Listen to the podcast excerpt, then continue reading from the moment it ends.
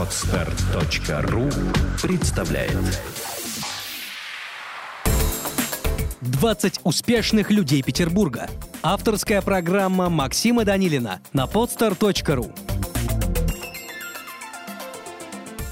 Добрый день, уважаемые слушатели. Я рад приветствовать вас в своей программе «20 успешных людей Петербурга». Раз в неделю приглашаю к себе в студию тех петербуржцев, чьи профессиональные достижения по достоинству были оценены общественностью и экспертным сообществом в самых разных сферах деятельности. От бизнеса до искусства, от политики до социальной сферы. В гостях лауреаты премии «20 успешных людей Петербурга» разных лет. Максим Данилин, так зовут меня. Я с радостью представляю вам сегодняшнего гостя – вице-президент, э, директор дирекции приват-бэнкинга Банка Санкт-Петербург, э, вице-президент Федерации бильярдного спорта России по информационной политике, председатель комитета по финансовой политике и кредитным организациям Ленинградской торгово-промышленной палаты Михаил Иванович Горба. Михаил Иванович, добрый день. Здравствуйте. Правильно ли все сказал? Максим, Ничего ли не пропустил? Слушатели. Правильно, но единственное, у нас по-разному произношение. Private banking, ну, на самом деле, это частное банковское обслуживание, одно из основных направлений работы Банка Санкт-Петербург с частными лицами. Сегодня поговорим и об этом, и, безусловно, конечно же, еще нужно добавить, что лауреат премии 20 успешных людей Петербурга 2011 года. Но, тем не менее, начинаем. Э, Михаил Иванович, каковы вообще направления вашей работы в Банке Санкт-Петербург? Э, какие именно вы вопросы курируете? Ну, если говорить о профессиональной стороне моей деятельности, потому что есть еще и общественная, в которой Начнем, я себя стараюсь не ограничивать в каких-то рамках. Я думаю, что да, многие. Сторонне творчески развиваться. А в рамках моей профессиональной деятельности я возглавляю одно из основных направлений, как я уже сказал, работа с частными лицами, Private Banking Банка Санкт-Петербург. И с удовольствием занимаюсь этим э, с весны 2007 года. Для чего, собственно, меня и пригласил для работы в Банк Санкт-Петербург, ее один из основных владельцев и председатель правления Савельев Александр Васильевич. Так что mm-hmm. все, что связано с этим направлением, а это работа с состоятельными частными клиентами, приоритет, который отдается прежде всего, конечно же, действующим клиентам, топ-менеджерам корпоративных клиентов э, Банка Санкт-Петербург, ну и конечно, основная зона внимания это наш регион северо-западный, хотя э, московский филиал тоже успешно развивает это направление, при котором э, при московском филиале создан департамент private banking, и, собственно, мои коллеги занимаются той же самой работой, что и я. Я осуществляю, так сказать, общее идейное руководство как руководитель этого бизнеса в банке. Угу. А, давайте, наверное, может быть, некоторые не знают, вот, а чем вообще отличается приват-банкинг от традиционного банковского обслуживания? И в чем особенность э, предлагаемых банковских продуктов? Ну, основная и главная э, отличительная черта э, такого вида деятельности private banking – это персонифицированное обслуживание. Угу. То есть, в отличие от э, ритейла, от классической розницы, где клиент общается с, э, с окошечком и с неким э, безымянным менеджером, скажем так. Ну, условно. Понятно, что в таких банках, как наш текучесть кадров, очень низкая, но тем не менее, то есть э, кто у окошечка оказался, с тем и поговорили. Здесь за каждым клиентом закрепляется персональный менеджер, угу. который в режиме онлайн 24. Ну, то бишь, по сути дела, круглосут... под круглосуточным неусыпным э, оком персонального менеджера значит, э, обслуживается в нашем банке. Это очень удобно, потому что при таком подходе, конечно же, менеджер гораздо лучше знает своего клиента, и, что не менее важно, клиент э, привык, э, привыкает к своему менеджеру. Э, вот, а без взаимного доверия невозможно строить наши отношения совместные. И с годами, со временем складывается такая комфорт, наиболее комфортная и для менеджера, и для клиента форма взаимодействия, которая позволяет наиболее результативно, эффективно решать те задачи, которые клиент ставит в формате обслуживания в банке. Угу. Вот. И помимо, собственно, финансовых вопросов, которые, конечно же, являются ключевыми, а я имею в виду финансовые вопросы клиента и членов его семьи, то есть, по сути дела, обслуживание, семейное, обслуживание семейных, э, семейного бюджета, э, мы для себя, ну, опять же, опираясь на, наверное, мировую историю развития этого направления, которое насчитывает уже больше 200 лет во всем мире, угу. и прежде всего это Швейцария, это Германия, ряд развитых европейских стран. Мы еще развиваем такое направление, как lifestyle management, мы его называем. У нас э, э, есть уникальны не с точки зрения, так сказать, э, присутствия на рынке, но уникальный, по крайней мере, для нашего банка и для города продукт, консьерж-служба, собственная консьерж-служба. Мы не работаем на аутсорсинге, хотя у нас очень много партнеров, естественно, uh-huh. это открытая архитектура. И в нашей продуктовой линейке банковские услуги занимают лишь незначительную часть.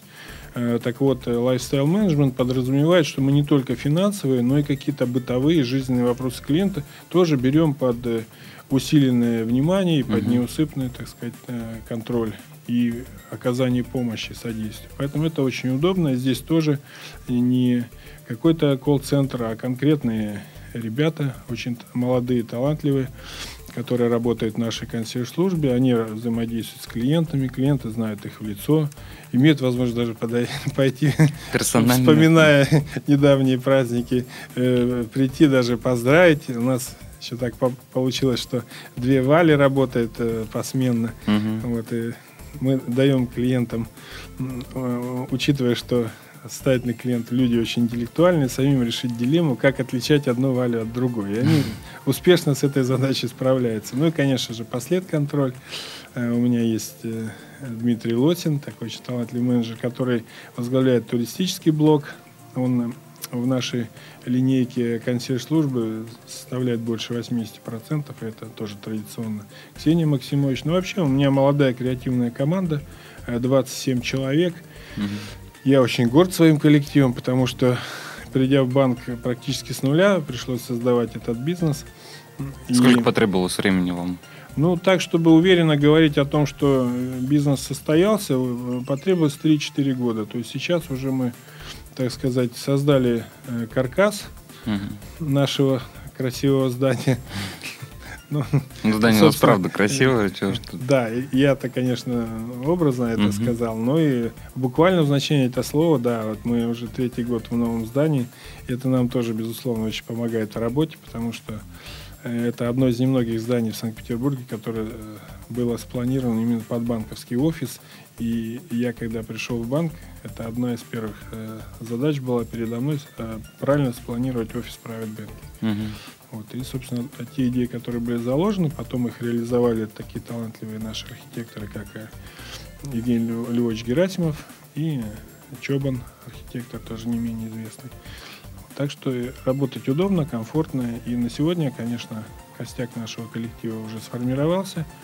Вот мой принцип брать молодых ребят, э, которые в нашем творческом бизнесе наиболее гибкие, способны к обучению, к всестороннему развитию. И вот за эти 6-7 лет, которые я возглавляю это направление, наверное, это один из главных результатов, что ребята уже на сегодня выросли профессионалов очень высокого уровня, которых, угу. собственно, на рынке практически не купить. Это э, взращенные кадры. Да, наверное, одна из специфических сторон private banking именно в том, что э, специалистов этого направления готовят – по двум причинам. Потому что нет какой-то глубокой теоретической базы, во-первых. А во-вторых, это такой очень творческий и сугубо индивидуальный подход каждого руководителя, кого он хотел бы видеть членом своей команды. У меня своя концепция, и, как мне кажется, в рамках этой концепции я достаточно оптимально на сегодня решил все свои кадровые вопросы. Угу.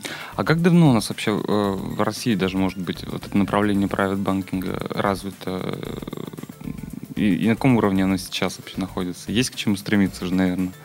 Ну, я, честно говоря, у меня одно из хобби, я балуюсь э, журналистикой лайт, естественно, я не профессиональный mm-hmm. журналист, но все, что э, во внешний мир выходит из недр нашей дирекции, оно, как правило, либо мной редактируется, либо пишется.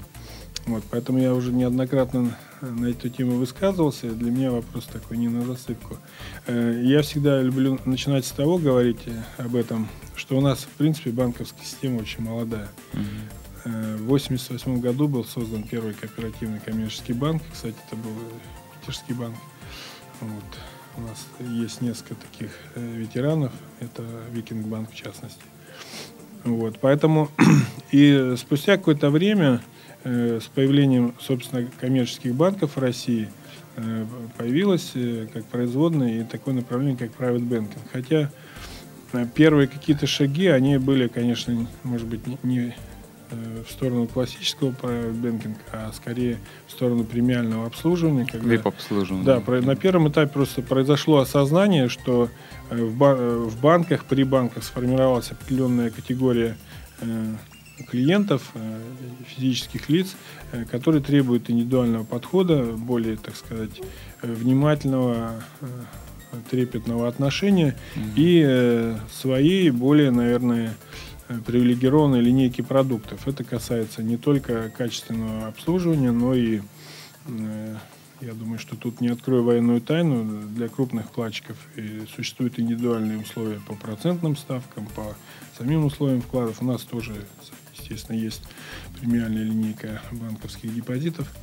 Вот. И потом уже э, следующий шаг, и я вот э, считаю, что один из пионеров, и не только я считаю, это ну, вообще признанный факт, это, наверное, Никойл Банк, который был такой коммерческий банк, который начал развивать это направление.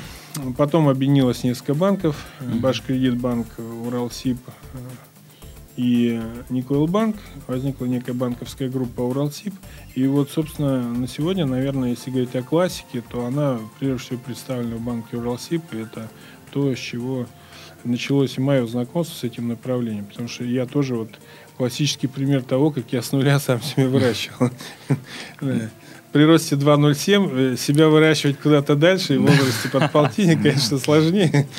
Память уже не та, почему я на своем собственном примере убеждаюсь, что надо молодежь подтягивать. Но, тем не менее, как-то я более-менее справился, и я могу сказать, что, да, вот это основной пример. На сегодня целый ряд, и прежде всего, э, банков, входящих в топ-20, э, естественно, с той или иной степенью успешности развивает это направление – по крайней мере, оно продекларировано на сегодня практически в большинстве крупнейших банков. И, конечно, и в Сбербанке есть программа Сбербанк первый. И в Уралсибе мне очень в свое время понравился э, бренд э, Банк 121. Э, one to one, то есть там он ну, вот, передает некую смысловую нагрузку, несет. ВТБ-24, банк «Зенит». Ну, собственно, «Газпромбанк» и можно перечислять. То есть легче сказать, в каком банке не обозначено не это направление. Вот. Ну, это, скажем так, нас э, волнует, но не тревожит, потому что я считаю, что мы вовремя стартовали и на сегодня имеем определенные позиции, достаточно прочные, по крайней мере, в нашем регионе, которые не позволяют нам расслабляться и прохлаждаться, но позволяют нам с оптимизмом и уверенностью смотреть в наше будущее. Да, ну прекрасно. Ну, перед тем, э, как перейдем, наверное, к другой теме, у меня еще возник вопрос такой на злобу дня, скажем так. Вот как вы, э, хотелось бы ваши, наверное, какие-то комментарии услышать на тему закрытия вот банков, да, и всей этой истории, которая нас, э, которую все мы могли видеть и в конце года, и которая продолжается на сегодняшний день. Какие ваши прогнозы? Ну, я начну с афоризма, который был провозглашен э, Михаилом Булгаковым в беспертном произведении э, «Собачье сердце» о том, что не читайте натощак советских газет, поэтому иногда не хочется уже интернет какие-то порталы посещать новостей, но это нужно делать, чтобы быть в рынке. И, конечно же, я тоже часть информации черпаю из открытых источников, uh-huh. и даже значительную часть этой информации, и уделяю этому определенное время э, в своем рабочем графике. Вот. Поэтому как я к этому отношусь? Во-первых, отнесу на портал э, Ленинградской областной торгово-промышленной палаты, где я давал развернутый комментарий, кому интересно почитать. Если в двух словах, я думаю, что процесс объективный, и, наверное, даже необходимый. Вот. И, что касается э, очередной чистки банковской системы, периодически это нужно делать, так же, как любой э, э, добросовестный садовод, огородник, он mm-hmm. периодически грядки пропалывает. Но это очередная прополка грядок, потому что с развитием банковской системы совершенствуются методы работы, и в том числе, наверное, появляются какие-то новые способы и нарушения банковского законодательства некоторыми, так сказать, недобросовестными акционерами и менеджерами. Вот. Так и, собственно, э, ситуация экономическая, которая ну, в той или иной степени формирует спрос на эти услуги. Поэтому э, задача поставлена, это э, относится к категории больше, наверное, э, репрессивной, нежели чем э, ну, такой общем, да. Творческой. Но это тоже нужно делать. Вот, поэтому думаю, что этот процесс, он, кстати, перманентный. Я вот смотрел статистику. Э, отзыв лицензии происходит уже достаточно давно, то есть пик, наверное, пришелся как раз на первый банковский кризис, там, 98 -го года, когда банков было там зашкаливало почти по 3000 коммерческих банков. Потом неуклонно э, стали вымываться наиболее слабые, так сказать, участники этого рынка. Плюс э, э за последние 10-15 лет, конечно, на порядок выросло качество э, банковского надзора главным нашим регулятором, центральным uh-huh. банком. Потому что все мы учимся, банковская система у нас молодая. И, конечно, специалисты, они с Луны не валятся. И те, кто пришли в свое время из Госбанка, конечно, столкнулись с новой экономической э, ситуацией. Угу.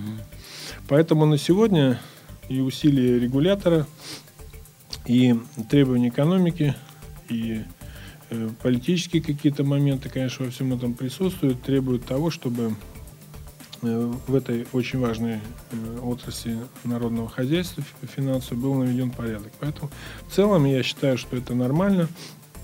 Главное здесь не перегибать палку. И, кстати, средства массовой информации, на них лежит очень большая ответственность. И здесь должен быть очень взвешенный подход к любой информации, которая уходит в открытый эфир, потому что... Чтобы не было паники просто у людей. Конечно, иногда можно спровоцировать какие-то ну, вещи совершенно искусственно. Вы на себе не ощущаете вот, волну э, со стороны СМИ гонений на банки? Нет, нет но по сравнению с тем, что было, э, лет 10-15 назад. Э, у нас же, кстати, и законодательство меняется. Сейчас можно к суду привлечь э, тех, кто недобросовестную информацию распространяет. Mm-hmm. Вот. Э, я считаю, что здесь порядка гораздо больше и подход намного более взвешенный. Хотя иногда все-таки некоторые СМИ позволяют излишне усердствуют. И иногда даже я вижу в этом некую коммерческую составляющую, потому что от, добросо... от недобросовестной конкуренции никто не застрахован, поэтому здесь очень важно вот какие-то соблюдать, э, э, соблюдать разумную грань, понимать, что это в интересах всех участников рынка, как э, профессиональных участников рынка, так и пользователей банковских услуг. Угу. Нам всем нужно спать спокойно и не работать на нашу фармакологическую отрасль, особенно в части потребления успокоительных лекарств. Да, это точно. Ну что, друзья, напоминаю, что сегодня в студии у меня в гостях вице-президент, э, директор дирекции Private Banking Банка Санкт-Петербург вице-президент Федерации бильярдного спорта России по информационной политике, председатель Комитета по финансовой политике и кредитным организациям Ленинградской торгово-промышленной палаты Михаил Иванович Горба. Мы продолжаем. Спасибо, что остаетесь с нами. Михаил Иванович, э, у серьезного человека всегда серьезное хобби. Вот если оно у вас, забегая вперед, скажу, что есть, рассказывайте. Ну, я сначала вот этот э, Э, список моих нагрузок э, прокомментировал бы и сказал, что все-таки я стал э, героем номинации, которую так доблестно уже несколько лет развивает Максим, не как профессионал, а как человек, который развивает социально значимый проект Лига любителей бильярда. И, собственно, номинировался именно да, по ней, этой категории. К, к ней как раз сейчас и переходим, действительно. Да, что меня, собственно, и привело, в конце концов, сегодня в эту студию. Значит, да, хобби есть. На самом деле у меня их много. Вот мы с Максимом до эфира обсуждали, поэтому, я думаю, не будем растекаться по древу и возьмем одно из них, которое на сегодня является наиболее, по крайней мере, для меня э, капиталоемким и Ключевым. отнимающим очень много, практически э, все мое свободное время, это бильярд, конечно же. Это и хобби, это и, наверное, одно из призваний. Хотя могу сказать, что я три года уже последний опять вернулся в ветеранский баскетбол. Ну, все-таки я в прошлом игрок дубля ленинградской команды «Спартак», юношеской сборной города и Советского Союза, и кандидат в мастера спорта угу. по баскетболу. Поэтому первенство города само собой, но это больше для здоровья. А если вот говорить об увлеченности каким-то важным делом, я считаю, я выбрал для себя бильярд направление это. Да. Ну, ну, даже скорее русский бильярд, хотя мы в, и в формате федерации, в формате Лиги любителей бильярда развиваем как русский бильярд, так и пол и снукер. Но я сам как игрок на русском бильярде больше, так сказать, предпочтение отдаю этому виду бильярда. И, наверное, максимальные усилия у нас все-таки направлены на это, потому что это еще часть нашей российской традиции, культуры. Э, поэтому мы, хотя официально это называется пирамида, это требование международных э, спортивных организаций. Угу. Вот, а для нас, для всех это остается русским бильярдом. Ну, расскажите в двух словах, на сегодняшний день э, какова вообще ситуация у нас в России с э, бильярдным спортом? Как обстоят дела? Ну, может, это немножко нескромно прозвучит, но в том числе и благодаря деятельности нашего, нашей организации Лига любителей бильярда за последние пять лет мы шагнули достаточно далеко вперед и прежде всего в плане информационного освещения деятельности Федерации бильярдного спорта, да и, собственно, освещения такого направления, как бильярдный спорт. Вот. А без этого невозможно никакого развития. Поэтому, конечно же, шаг большой вперед сделан и в сторону массовости, и в сторону популяризации бильярда, с одной стороны. С другой стороны, бильярд как индустрия э, на сегодня ощущает определенный кризис. Это сказывается в падении продаж бильярдного оборудования, прежде всего бильярдных столов, угу. сказывается в определенном падении посещаемости бильярдных клубов, а это в конечном итоге приводит к тому, что часть бильярдных клубов закрывается. И здесь, кстати, определенная параллель э, у меня вдруг возникла из банковской э, с развитием банковской системы, когда был какой-то пик, бешеный ажиотаж, потом все это начинает приходить в какое-то более профессиональное русло, поэтому и тот процесс, который в бильярде сейчас происходит, это, наверное, тоже поиск какие-то, какой-то золотой середины, и э, когда количество потихонечку начинает переходить в качество. Угу. В качество организации, э, прежде всего, системы работы бильярдных клубов, в качестве инвентаря и так далее. Поэтому неоднозначно я бы ответил на ваш вопрос, неоднозначно на сегодня можно говорить о том, в каком состоянии находится бильярд. Но, к слову, опять же, турниров просто в десятки раз больше проходит, прошло за последние годы, нежели чем лет 15-20 назад. Я уж не говорю какие-то советские времена, когда mm-hmm. любые какие-то бильярдные, даже не соревнования, а матчи и, как правило, это были коммерческие встречи, происходили чрезвычайно редко. Вот. И свежие примеры – это очень успешно проведенный турнир Санкт-Петербург Опен, который у нас прошел в декабре с рекордным призовым фондом в 400 тысяч евро. Уже несколько лет... У нас это в Петербурге? В Петербурге, да. Угу. Было предварительные игры проходили в трех бильярдных клубах. Это клуб «Леон» э, в старой деревне, это клуб «Алиби» на Пионерской 21 и клуб «ЛДМ Стандарт» на Попова 47 в, mm-hmm. в ЛДМе. А два последних финальных дня мы проводили на новой спортивной арене Сибур-арена. Это прекрасная арена не только для баскетбола, как выяснилось, mm-hmm. но и для бильярда тоже. То есть, ну, пришлось для этого, конечно же, специальное покрытие э, настилать, которое там в общем-то, для этого нашлось выставлять столы. Но вот этот турнир собрал практически всех звезд э, русского бильярда последних лет. И такие легендарные личности, как и игроки, как Евгений Сталев, как Александр Паламарь, Тарновецкий Ярослав, Марик Вартикс и еще ряд игроков, они присутствовали. Даже присутствовала чемпионка мира среди женщин по русскому бильярду Диана Миронова. Угу. И к вещи радости ее поклонников – значит, попала в четверку.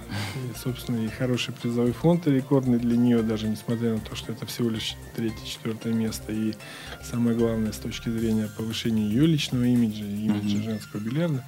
Вот. Кубок Кремля уже проходит на протяжении, наверное, больше пяти лет.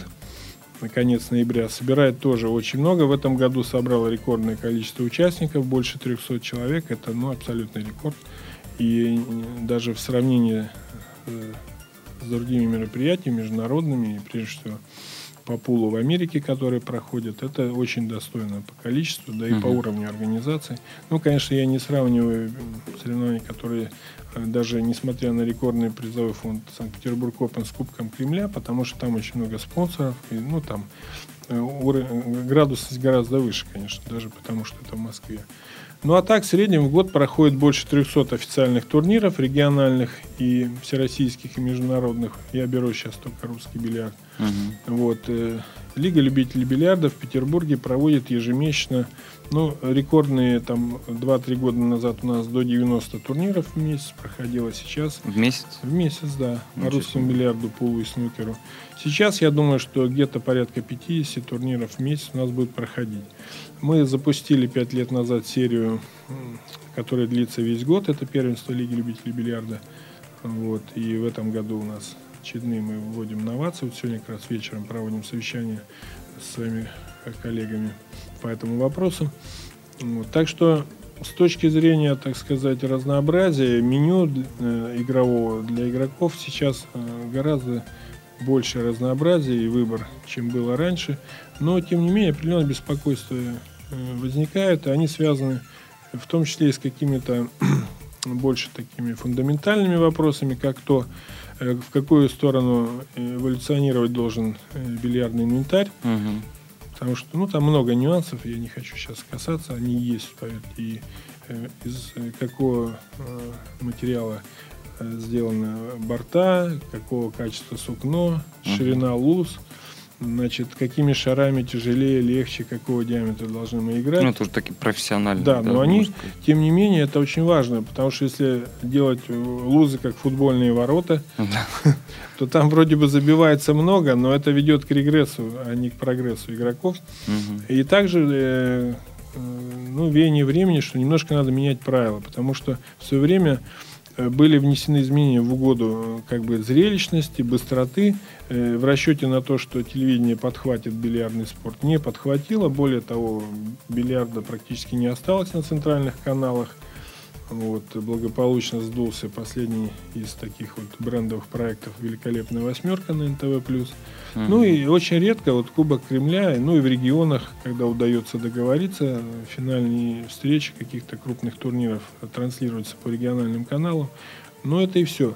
Поэтому, ну, пришло осознание того, что быстро это не всегда красиво и зрелищно, что э, на примере снукера, который по Евроспорту показывают, наверное, не случайно, и вот сейчас у меня ребята ездили на чемпионат мира. У меня есть, у нас в проекте есть съемочная бригада, uh-huh. которая онлайн-трансляции делает. У нас ежемесячная программа «Абрикос» на сайте ЛЛБСУ. Э, там очень много интересных рубрик. Вот ездили, и э, оттуда привезли такое коммерческое предложение от Рижан. Давайте возьмем один из туров э, турнира Мастерс э, в Ригу. Ну, mm-hmm. выяснилось, допустим, за право принять у себя такой тур надо заплатить организаторам 100 тысяч евро, плюс взять на себя расходы по размещению. Это говорит о том, что значит, какой-то бюджет у снукера есть, несмотря на то, что в Европе тоже много снукерных клубов закрывается. Это, наверное, mm-hmm. общая тенденция. Это отдельная история, где бильярд конкурирует не сам с собой за качество, а конкурирует горизонтально с другими видами массового досуга. И предложений сейчас переизбыток. Люди не обязательно выбирают бильярд. К сожалению, это главная проблема, почему, наверное, сейчас определенная стагнация происходит. Был период, когда ушли в покер азартные игроки, ну, из покера вернулись. Но не факт, что вернулись именно в бильярдные клубы. Кто-то еще нашел какие-то другие занятия. Ну, у нас для многих, мне кажется, бильярд ассоциируется больше все-таки с хобби, а не с видом спорта. Или я не то, что ты говорю, но мне почему-то кажется. Ну, я... Одна из моих задач как вице-президента по информационной политике как раз и состоит э, в пропаганде агитации э, бильярда не как какого-то такого пагубного э, тлетворного явления, а прежде всего как спорта, как причем спорта, здорового досуга, культурной традиции, как я уже сказал, и Эм, эм, такого достаточно эстетического зрелища. Поэтому бильярд это, безусловно, спорт, и я, честно говоря, тоже этому время э, у меня, когда я запустил проект, был какой-то азарт, и было время, поэтому мы при Академии, ну, правильно, Национальный университет имени Лесговта, э, благодаря моим там личным знакомствам, организовали и провели уже два выпуска курсов повышения квалификации специалистов по бильярду.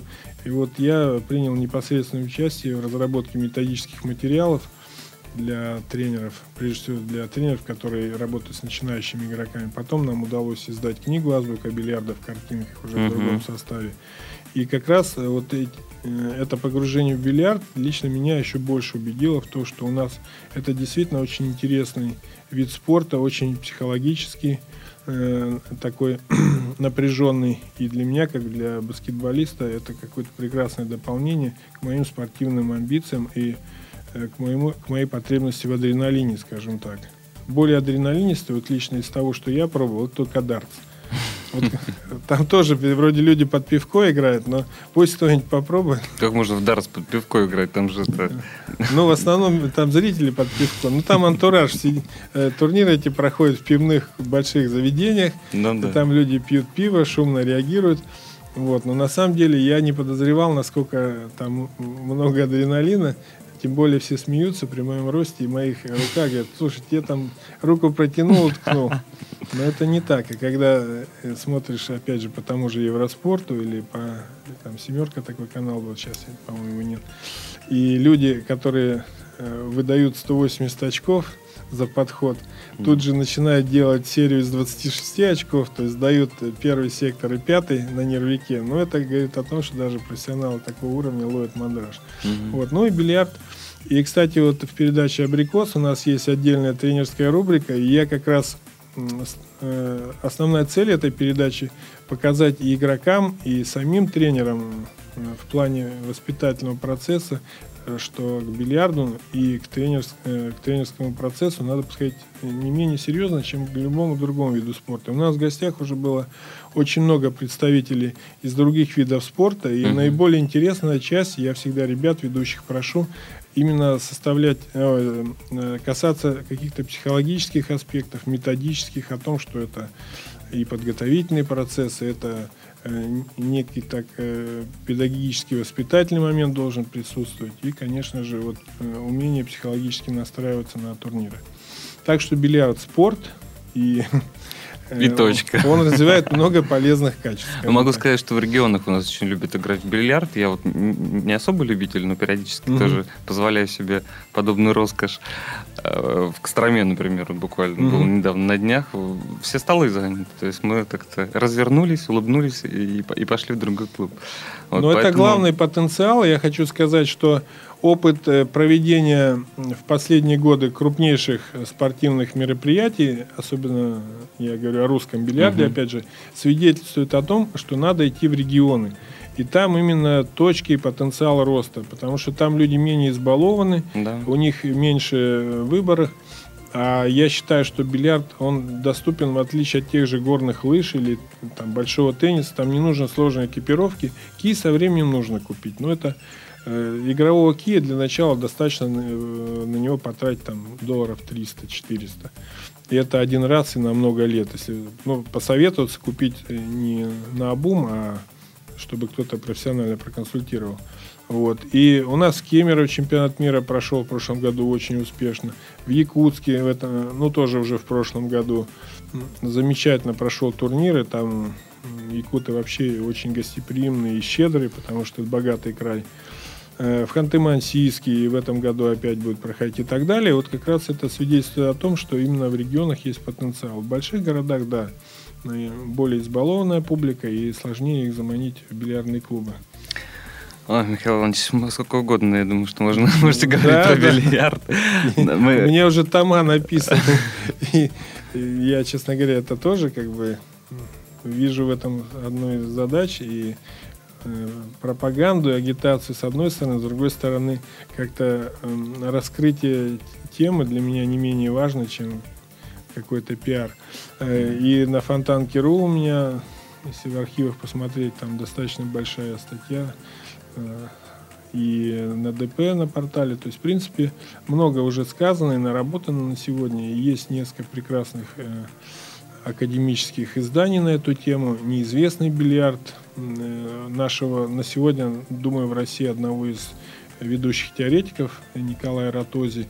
И до этого выходила книга под изданием Борского «Его Величество Бильярд». Это такие фундаментальные труды. Ну и есть вот та же книга «Азбука бильярда» в картинках принципе, можно через наш портал как-то ее заказать. Хотя, честно говоря, мы ее не продаем на сегодня. Я ее просто э, дарю, и для меня, как для свадебного генерала, если меня куда-то приглашают, да даже ко мне в гости, когда приходят, я обязательно... Э, у меня тоже дома есть, лежит.